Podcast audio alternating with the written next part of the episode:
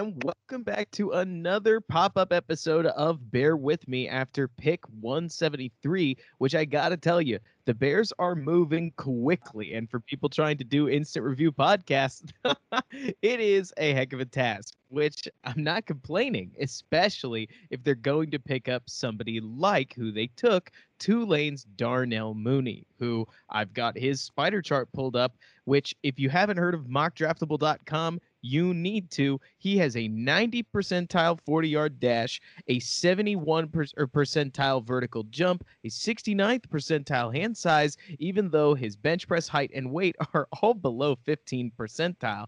Am I nuts here, Jacob? Is this is this the small burner than a lot of us expected? Honestly, yes. Uh, I think this is a very good pick. I think Darnell Mooney's a very good fit for what the Bears need on offense. He's a guy that I've been high on for a while.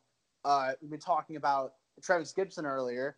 Uh, he was another guy I was high on. So the Bears managed to get two of my guys in this class, which I'm really excited about. Uh, I think that Mooney brings an element of speed that isn't necessarily on that roster right now. I think that he's able to stretch the field. I think he's elusive after the catch.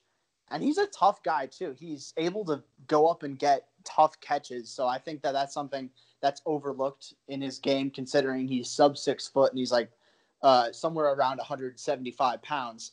So I'm a very big fan of this pick. I think that uh, late in the fifth round, it's a very good value for a guy like Mooney.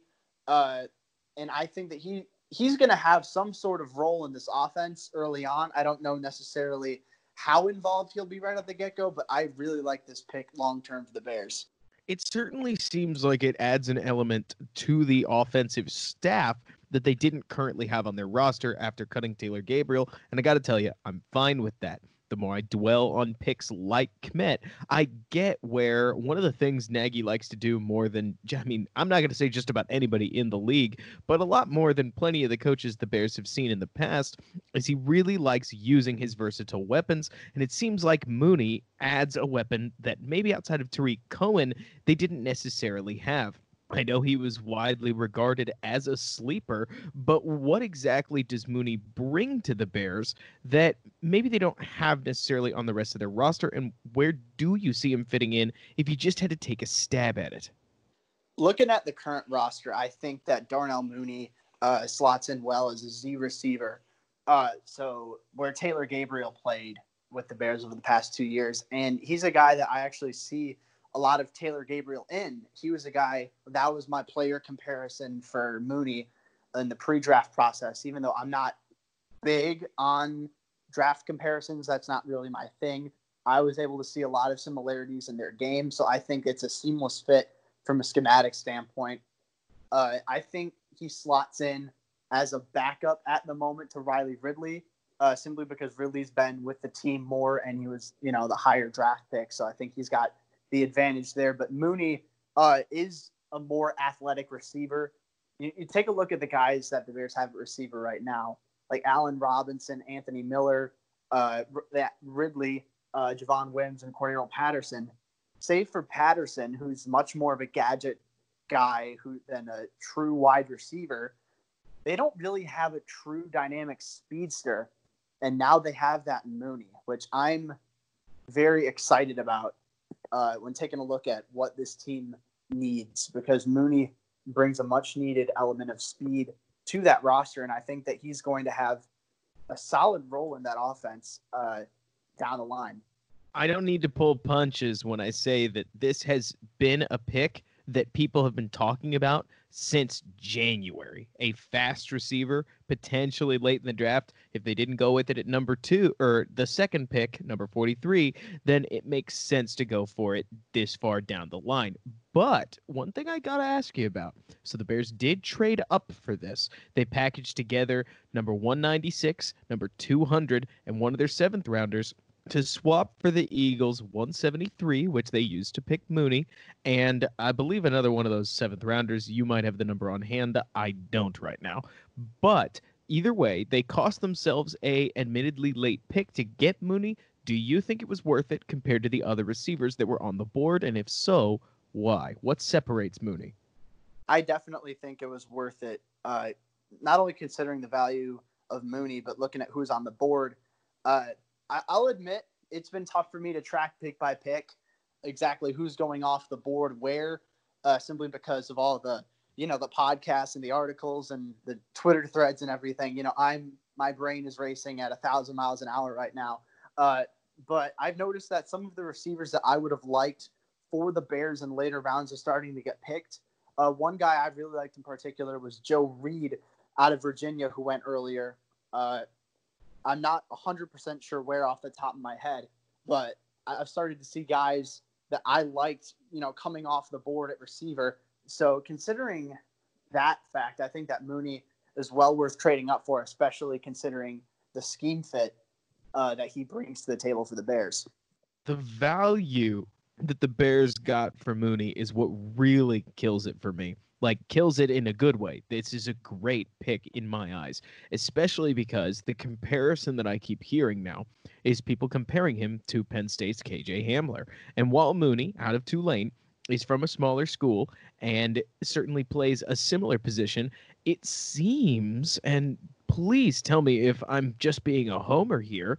Like the Bears got a whole lot of Hamler's elements basically a hundred picks later.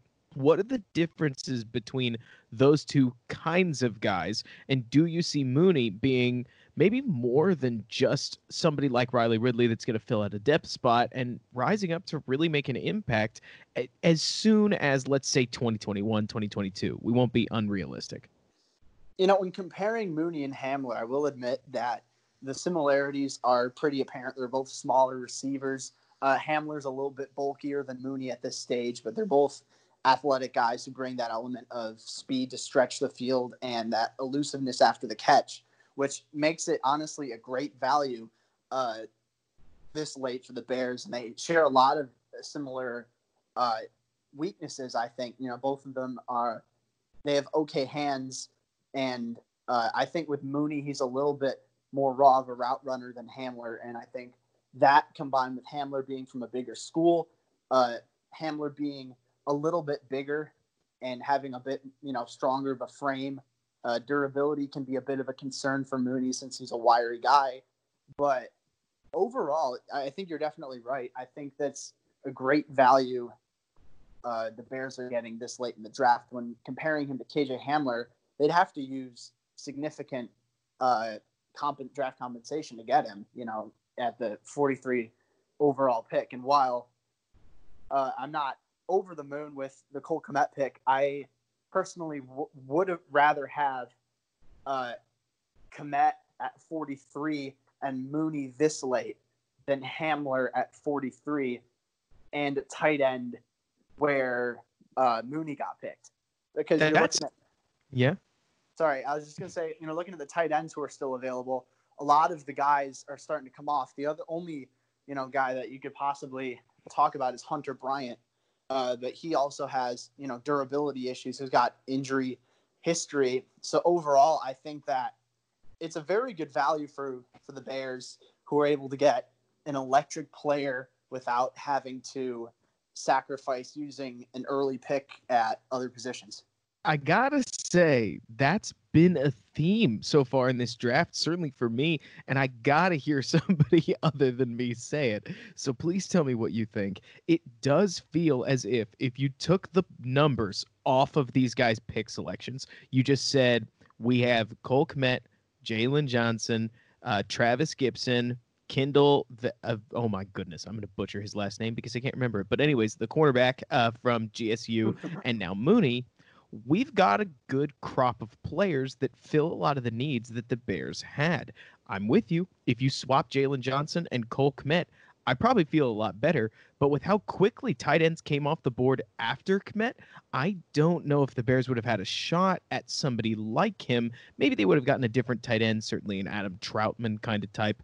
But it is interesting how, as the crop of players starts to come together, I'm starting to feel pretty good getting somebody like Mooney is obviously sort of the linchpin in that because you're getting as much value as you are out of the late fifth round. But what do you think? How is this draft class shaping up so far, in your opinion?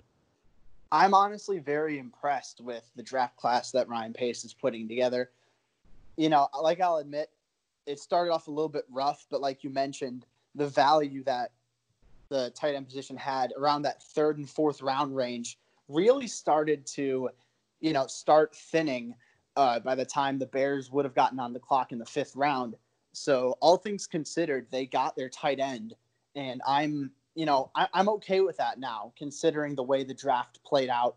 The Bears wouldn't have been able to get you know a quality tight end in the fifth round, so they managed to get that, and they also got a guy I'm really high on in Jaylon Johnson, a potential day one starter with you know arguably close to Pro Bowl upside. I think that's his ceiling. And then you look at Trevis Gipson, a talented, athletic, developmental edge guy who can make an impact in sub packages right away.